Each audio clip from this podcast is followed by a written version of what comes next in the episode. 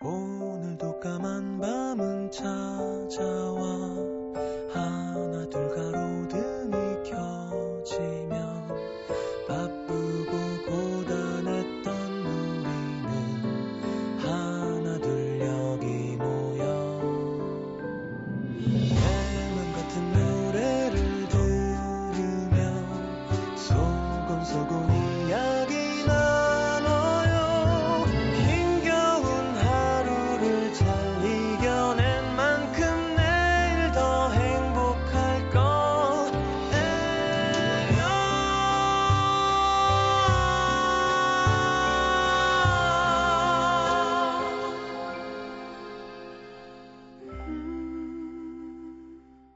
FM 음악 도시 성시경입니다.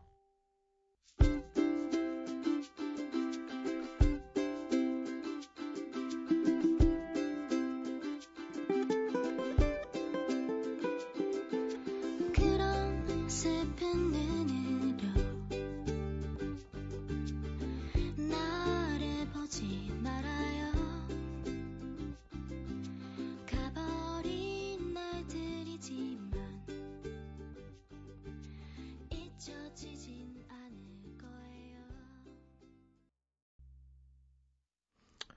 야, 기네요. 우쿨렐레 피크닉에 창문 너머 어렴풋이 옛 생각이 나겠지요. 함께 들었습니다. 자, 광고 듣고 시장과의 대화 함께 할까요?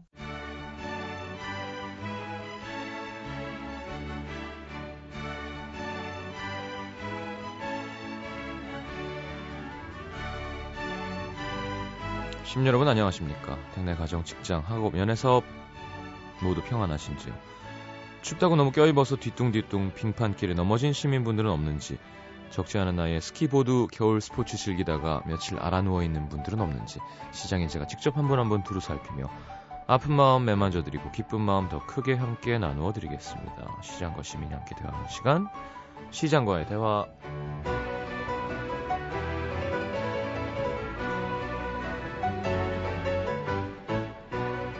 자 9958님 방학 숙제로 일기 써야 되는데 벌써 15일치 밀렸어요. 시장님은 일기 꼬박꼬박 잘 썼나요? 혼나기 싫은데 쓰기도 싫어요. 아, 일기 저도 안 썼죠. 예. 일기를 검사하는 것 자체가 좀 별론 것 같아요. 그죠? 문장 능력, 쓰기 능력이니까 아, 너 몇 살까지 그게 해야 되는 건지 모르겠지만 음, 초등학교 내내는 아니었던 것 같은데. 그죠? 저학년까지만 하지 않을까요? 6학년이면 막 요즘 여자친구 있고 그런데 자기 사생활을 쓰겠어요? 저도 열심히 안 썼죠. 네. 나중에 날씨 물어보고 그랬던 기억이 납니다. 친구 잘 쓰네 거 빌려서 날씨만 체크하고 뭐 오늘은 별일 없었다. 뭐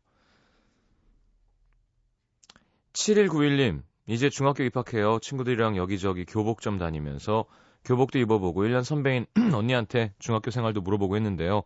시장님은 중학교 때 생각나세요? 중학교 때는 뭘 해야 돼요? 음, 중학교 때는 그냥 중학교 다니면 됩니다. 네. 기억이 잘 안 나요. 되게 순진했어요, 우리는. 그냥 막 레슬링, 프로 레슬링 흉내 내고 뭐 뒤에서 말뚝밖에 하다 혼나고 뭐 조금씩 이제 성적이라는 게 좀 부담이 되기 시작하는 시기죠.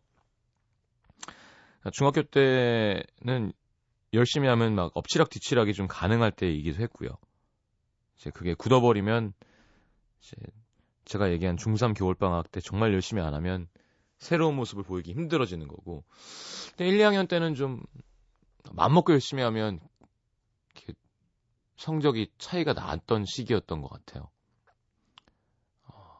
제가 가장 높은 등수를 기록했던 때기도 하고 제 사촌 중에 공부를 되게 잘하는 육촌인가? 예, 가족이 있는데. 하여튼 계속 전교 1등이에요 그 친구는. 뭐 서울대 법대 갔어요. 아, 너무 스트레스를 주는 거야. 그러니까 뭐 이렇게 받는 거예요. 그냥 알아서. 제 부모님 스트레스 주는 성격은 아닌데. 진짜 열심히 한번 한 적이 있어요. 그래서 전교 2등인가를 했는데 너무 뿌듯한 거예요, 그게. 한 자리라는 것도 너무 신기하지만. 근데 그 친구는 또 1등 했더라고요. 그래서 약간. 그 다음에부터 또 성적이 쭉쭉 떨어지기 시작했던 기억이 납니다. 아, 4365님. 생각해보니 올해 주민등록증이 나온다는 걸 알게 돼서 저랑 친구랑 멘붕이에요. 우리가 이렇게 나이가 들었다니. 시경 오빠는 주민등록증 나올 때 어떠셨어요? 주민증 나올 때. 음, 요즘에는 이렇게 동사무소 와서 카메라로 사진 찍고 그걸 만들어주고 이렇게 하죠. 그런 걸로 알고 있는데, 디지털로. 저희 때는 이렇게 사진이랑 다 해서 가져가야 됐었거든요. 어, 뭐 그냥 좀 어른 된 것 같죠, 뭐. 그땐 이런 게 설레고 기분 좋지 않나? 4356님 저한테 혼나려고 일부러 이렇게 한 거죠. 그러니까 좀 관심 받으려고. 우리가 벌써 이렇게 나이가 들었다니. 이제 나이가 들기 시작하는 건데. 성인 애기잖아요, 성인 애기. 성인 신생아. 저는 성인 어, 중3. 남태중 PD는 대학생이네요. 예, 성인 대학생. 졸업해서 이제 취업해야죠. 자, 사연 소개해드리겠습니다. 서울 은평구 수색동에서 익명 요청하셨어요. 3년 동안 기간제 교사로 일하고 있는 마지막 20대를 맞이한 처자입니다. 작년에 다녔던 학교랑 계약이 끝나서 요즘 한동안 공고가 나는 학교들의 이력서를 넣으면서 면접을 보러 다녔어요. 사실 지금 일하는 학교에 제가 가르치는 과목 교사 자리가 난다 해서 1년 더 일할 수 있긴 한데 이 학교 너무 힘들었거든요. 같은 학년 교사 중에 저랑 동갑인 남자 선생님이 있었는데 같은 과목이고 옆자리 앉으니까 금방 친해졌습니다. 그래서 교무실에서 장난도 좀 치고 그랬는데 학생들이 저희 보고 잘 어울린다고 사귀라고 장난치기도 하고 집 방향도 비슷해서 끝나면 몇 번 같이 나간 적도 있다 보니 학교에 괜한 소문이 퍼지더라고요. 둘이 연애한다는. 절대 아니거든요. 지금은 헤어졌지만 학기 초에는 저도 남자친구가 있었고 그분은 멀리 떨어져 있어서 자주 만나진 못하지만 여자친구가 있고요, 지금도. 그런 걸 알면서도 다른 선생님들도 둘이 사귀는 거 아니냐, 골키퍼 있다고 골 안 들어가는 것도 아닌데 한번 만나봐라. 뭐 이런 얘기를 하는 거예요. 근데 다른, 근데 학교에서 일일이 학생들한테 얘기해주면서 안 사귄다고 하는 것도 이상하고, 아 많이 이상하죠. 다른 선생님들한테도 물어보지도 않는데 저희 아무 사이 아니에요. 하는 것도 이상하잖아요. 그래서 그냥 잠자코 있었는데 어느 날은 학부모님이 오셔서는 선생님 3반 남자 선생님이랑 진짜 사귀시는 거예요? 그냥 웃으면서 아니라고 했는데 기분이 안 좋더라고요. 그래서 2학기 때는 정말 일적인 얘기만 하고 거리를 두면서 지냈는데요. 좀 잠잠해지겠지 했는데 진짜 사귀니까 더 아닌 척 하는 거 아니냐 수군대고. 어쨌든 그 선생님이 1년 더 근무하신다길래 여기서 일하면 또 소문 때문에 힘들겠구나 싶어서 새로운 학교를 알아보는 건데요. 지금 연락이 온 학교는 경기도 쪽에 있는 거라 집을 나와서 살아야 될 것 같아요. 모아놓은 돈도 많지 않고 왜 내가 만나지도 않는 남자 때문에 학교를 옮겨야 되나 싶기도 하고 그냥 귀 꽉 닫고 다닐까 고민이 되네요. 만약에 다시 다니게 된다면 이런 소문들 어떻게 헤쳐나가야 할까요? 야 정말 연예인 안 하기 잘하셨네요. 아니 마음이 너무 여리다. 그러니까 아니, 신경이 쓰이죠 당연히. 얼마나 짜증 나는지는 저도 잘 알죠. 그러니까 내가 떳떳할 때 누군가가 안 좋은 소문을 수근거린다던가 이런 건 되게 기분 나쁜 일이잖아요. 근데 어 예를 들어 둘이 그 남자 선생님은 여자친구가 있는데 둘이 맨날 어디 가서 어 부, 부정을 저지른다더라. 네, 뭐 밤에 둘이 같이 둘이 같이 자는 곳으로 들어가는 걸 봤더라. 뭐 이런 게 아니면 이게 뭐 그러니까 그 정도는 괜찮을 것 같아요. 예를 들어 그런 소문도 막 나오겠지. 지들끼리 또 소문이 불려지기 시작하면 우리 때는 막 어떤 여자 선생님은 마녀라는 소문까지 났었거든요.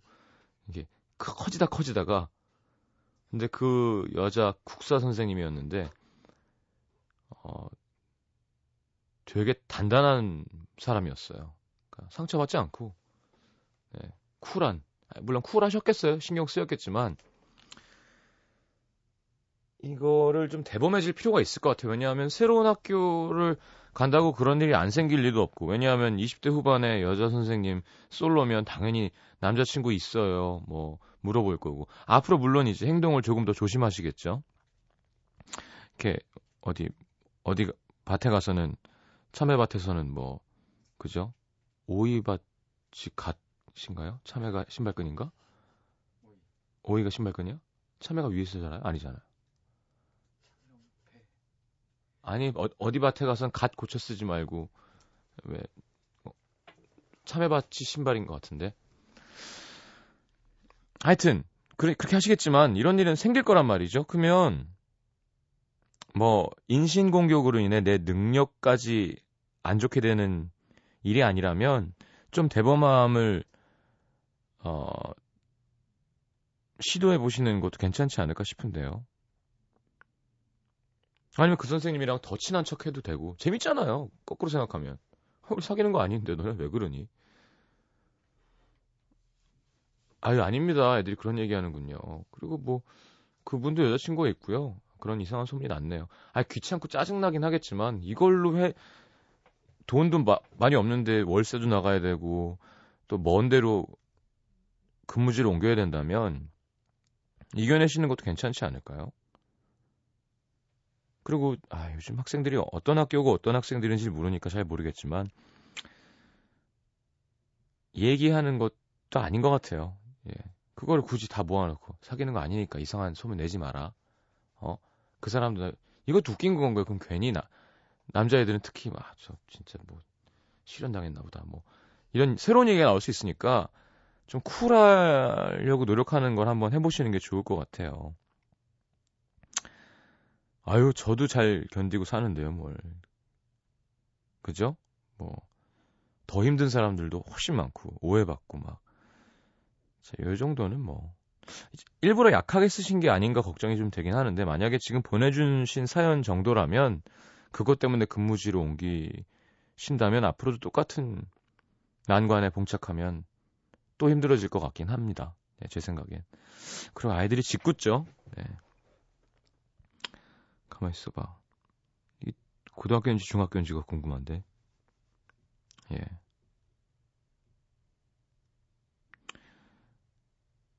자.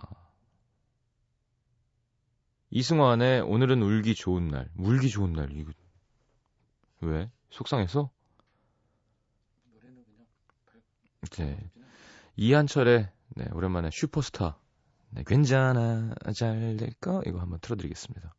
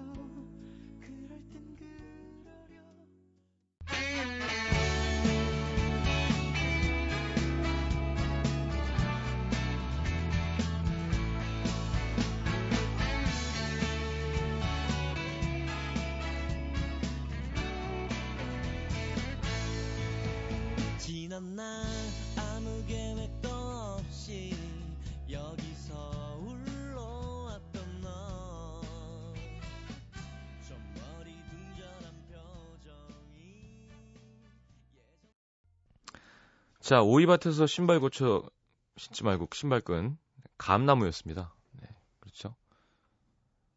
갓 고쳐 쓰지 말라고. 서울 은평구 가련일동의 최미애 씨 오랜만이네요. 지난 주말 TV에서 하얀 가래떡을 뽑는 장면을 보다 엄마랑 우리도 떡 좀 뽑아 먹자며 떡집에 전화를 걸었습니다.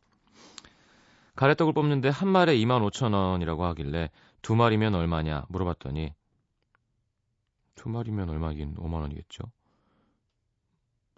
가격은 똑같고 떡볶이 떡도 원하면 조금 뽑아줄 수 있는데 오늘은 일이 있어서 내일 와야 한다고 하더라고요.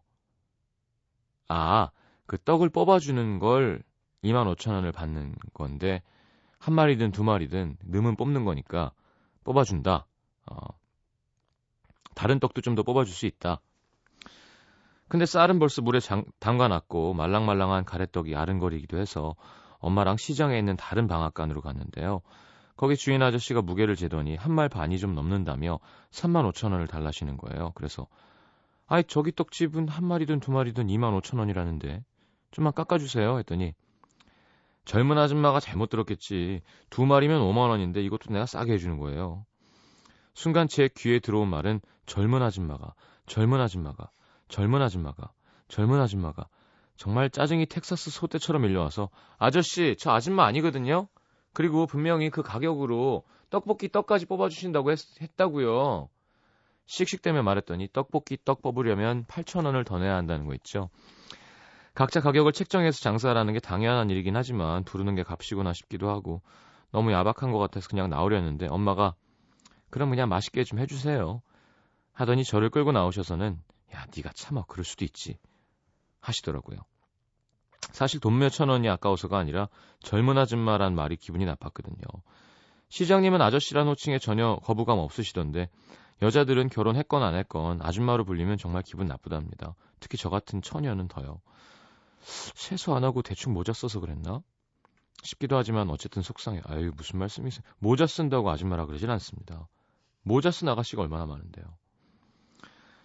근데 집에 와서 뜨끈한 가래떡을 먹으니 기분이랑 상관없이 맛있긴 하더라고요. 아, 이거야말로 아줌마다운 행동입니다. 떡 좋아하시고. 아, 가래떡에 참기름이랑 간장 섞은 걸 찍어 먹으면 맛있다는 시장님 말이 생각나서 그렇게 해만, 해봤는데 정말 조청보다 훨씬 맛있어요. 엄마가 성시경은 이렇게 먹는 걸 어떻게 알았다니 하시는데 우리 시장님 성 셰프 맞습니다. 인정. 에이 무슨 그거가 셰프예요. 근데 또 참기름 좋다고 너무 많이 뿌리면 그죠? 간장 하나도 안 찍히고 느끼하기만 합니다. 그 가래떡 이렇게 떡국떡처럼 썰어가지고 프라이팬에다가 구워서 소금 뿌려가지고 참기름 몇 방울 넣고 먹는 것도 술안주로는 예. 떡이 맛있죠. 칼로리가 높고. 음. 저는 콩떡, 콩떡, 팥떡도 정말 안 먹었거든요. 그냥 아예 떡은 떡볶이 떡, 가래떡 말고는 저걸 왜 먹어 살찌고 달고 나이 드니까 조금씩 좋아져요. 그게 참. 아니면 미애 씨 이렇게 생각해 보세요. 젊은 처자가 떡 집어서 떡 뽑아 먹, 잘 안 뽑아 먹죠? 그죠? 커피숍 가서 케이크 먹겠지?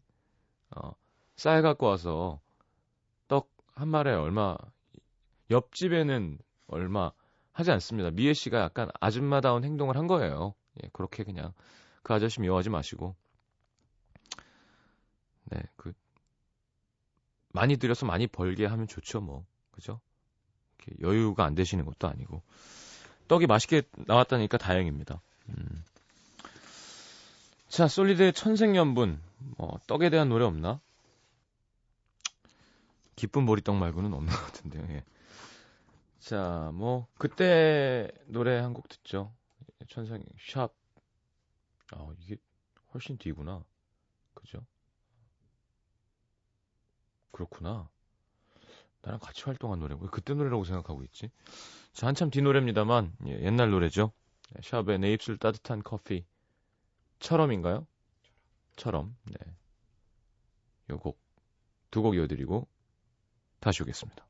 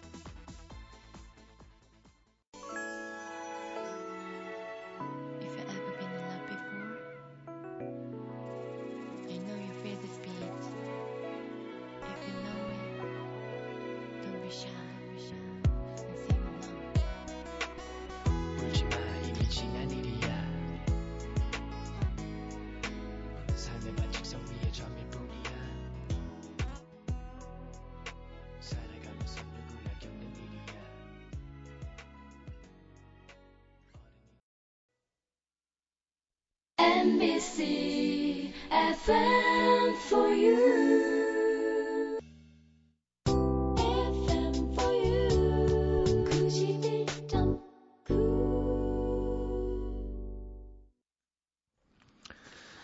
자, 음악도시 시장과의 대화 함께하고 있습니다. 경기 김포시 운양동의 박환규 씨. 지난해 신입생으로 들어와서 제가 가장 열심히 했던 동아리 활동. 그 결과 올해 동아리 회장직을 맡게 돼서 얼마 전 임원진들과 같이 올해 동아리 활동 계획을 쭉 정리하고 세워봤는데요. 저는 이전에 선배들이 했던 행사들에 뭔가 하나 더 저희만의 특별한 일을 하고 싶어 계획했는데 이 반응이 생각보다 시원치 않은 거예요. 아니 슬슬 학점 관리도 시작해야 되는데 그것까지 하려면 힘들지 않겠냐면서 그러면서 제가 너무 의욕적이고 완벽주의자라 이제 신입생들 들어오면 큰일 나겠다는 얘기를 하는 거죠. 생각해보니까 중학교, 고등학교 때 반장을 맡으면 체육대회나 축제 때 꼭 우리 반이 1등을 해야 한다는 강박이 있어서 애들 막 얼르고 달래서 남아서 장기자랑 연습도 시키기도 했고요. 조별 발표 같은 걸 할 때도 분담해서 하기로 했는데 친구들이 해온 게 성에 안 차서 제가 밤새 다시 해서 발표한 적도 있고 그래요. 그래도 대학 들어와서는 많이 느슨해졌다고 생각했는데 친구들 눈에는 여전히 그런 점들이 보이나 봅니다.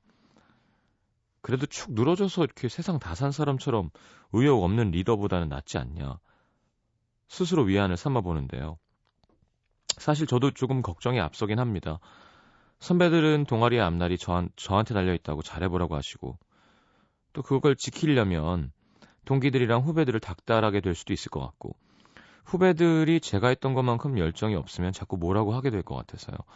시장님은 어느 자리에서 리더를 맡아보신 적이 있나요?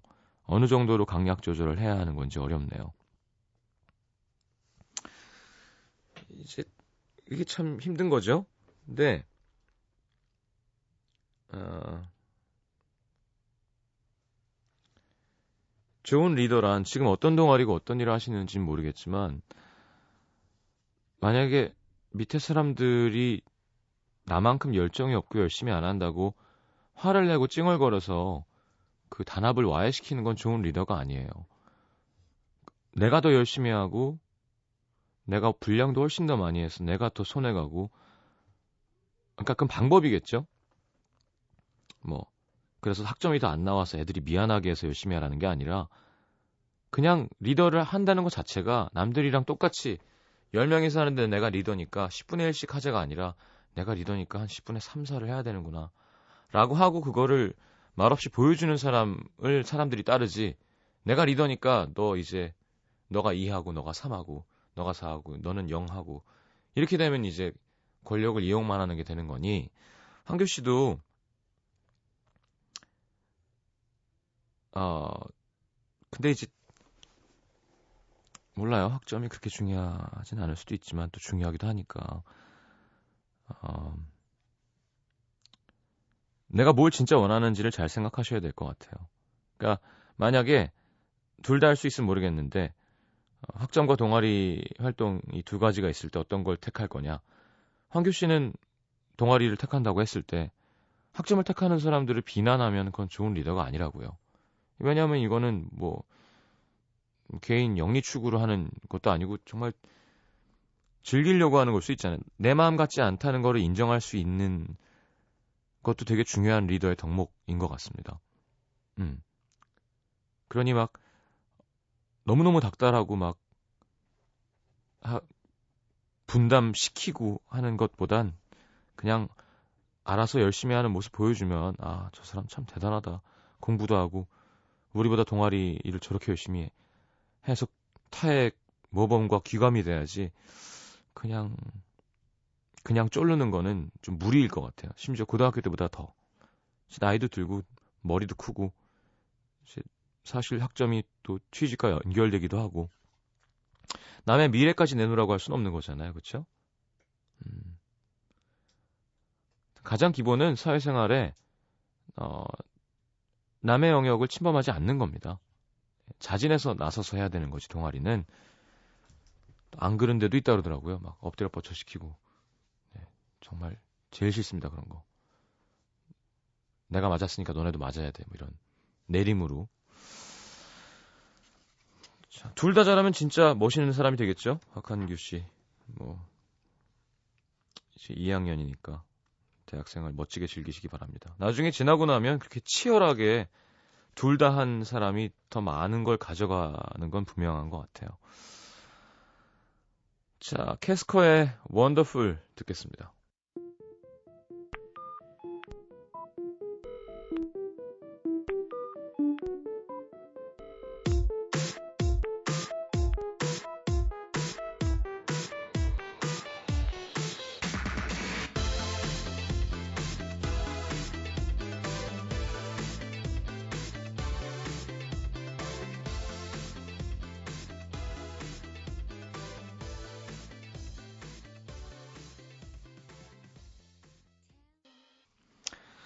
경기 남양주시 진전읍으로 갑니다. 아유, 사연이 길군요.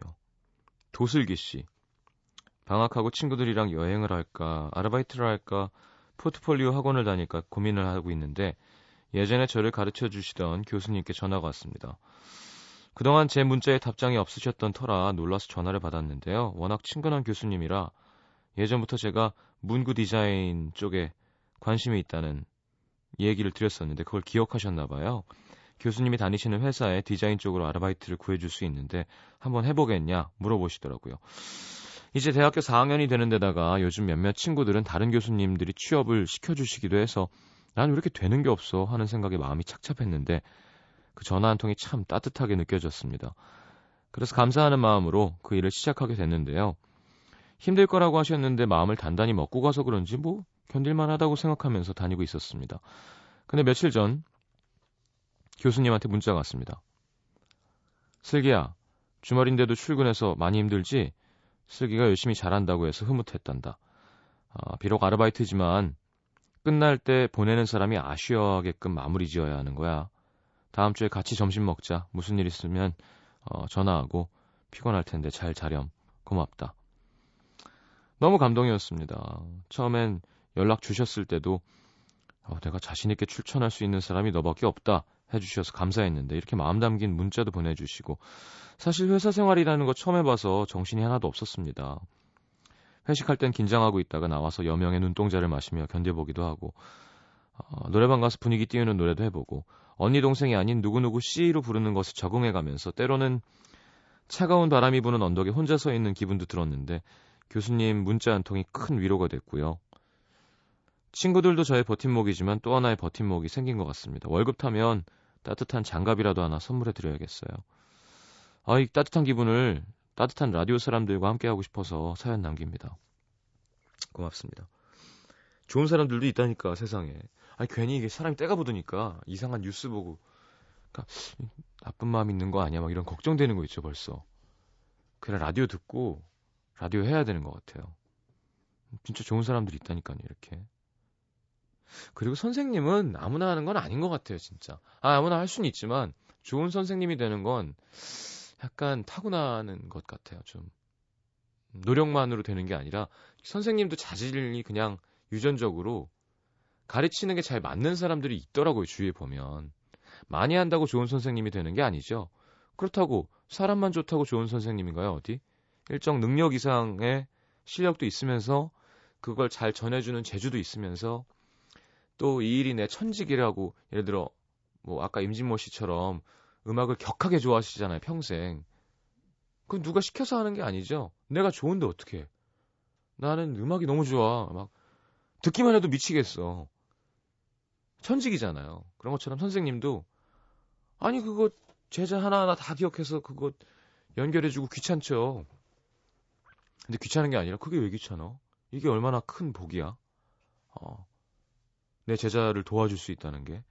그리고 또 그거를 그 친구가 잘 해내면 그게 내가 해내는 것 같은 거 아닌가? 막 이런 사람만 다 있진 않잖아요. 솔직히 선생님들도 들으시겠지만 뜨끔하실 수도 있겠네요.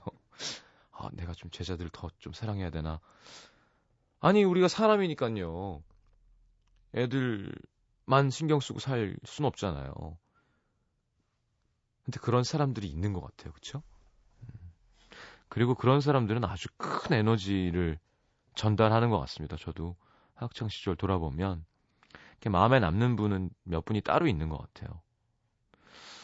자, 도수기 씨 좋은 경험하시고 좋은 용돈도 생겼네요. 그쵸?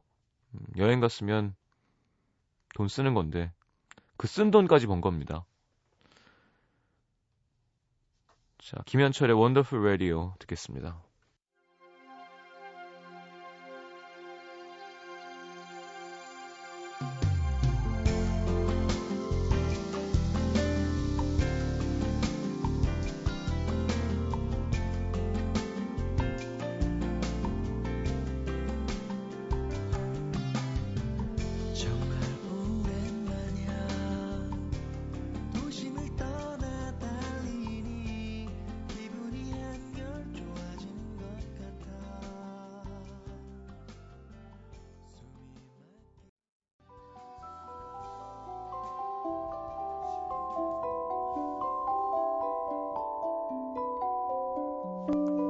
FM 음악 도시 성시경입니다에서 드리는 선물입니다. 아름다운 약속 아이기스 화진 화장품에서 화장품 세트 붙이는 패션 네일 컬러라치에서 네일 스티커 모공 관리 전문 카오리온에서 모공 수축팩 100% 수면 커버 순수한 면에서 여성 위생 용품 세트 콩으로 만든 영양바 소이조이 손이 예쁜 여자들의 카멜 7종 세트 보드복 전문 쇼핑몰 엑스스노우에서 보드복 상품권 그 외에도 쌀이 준비되어 있습니다.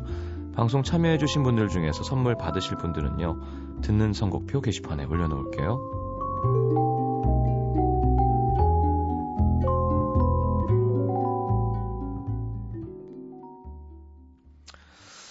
자, 오늘 마지막 곡은 당신은 참 준비했습니다. 음, 제가 내일부터 일주일간 잠시 자리를 비웁니다. 아, 마음은 좀 불편한데, 제 한계점이 온 것 같아요. 사실 한계는 예전에 왔는데, 좀새 앨범 구상도 하고 싶고 어, 지치지 않고 달려왔는데 좀 생각도 정리하고 올해는 어떻게 할까 라디오를 어떻게 더 열심히 할까 뭐 공연은 어떻게 해야 되나 새 앨범은 내 35살은 좀 아무것도 안 하고 좀 쉬다가 돌아오겠습니다. 박효신 씨가 맡아서 해주시기로 했어요. 또 국군방송 열심히 했던 경험도 있고 하니까 어, 자연스럽게 또 제 나이 또래라 그러면 싫어할라나? 어쨌건 음악 커리어도 비슷하고 아마 청취자분들도 좋아하실 것 같고 해서 부탁했는데 흔쾌히 받아들여줘서 자 당분간 임시시장을 박효신 씨가 맡아주실 겁니다. 효신 씨의 잘 자요도 기대해 주시고요. 자, 좋은 에너지 많이 담아서 돌아오겠습니다. 성시경의 당신은 참 듣겠습니다. 잘 자요. 당신은 참 내게는 참 그런 사람. 바보인 날 조금씩 날 바꾸는 신기한 사람. 사랑이 하나인 줄 사랑이 다 그런 줄.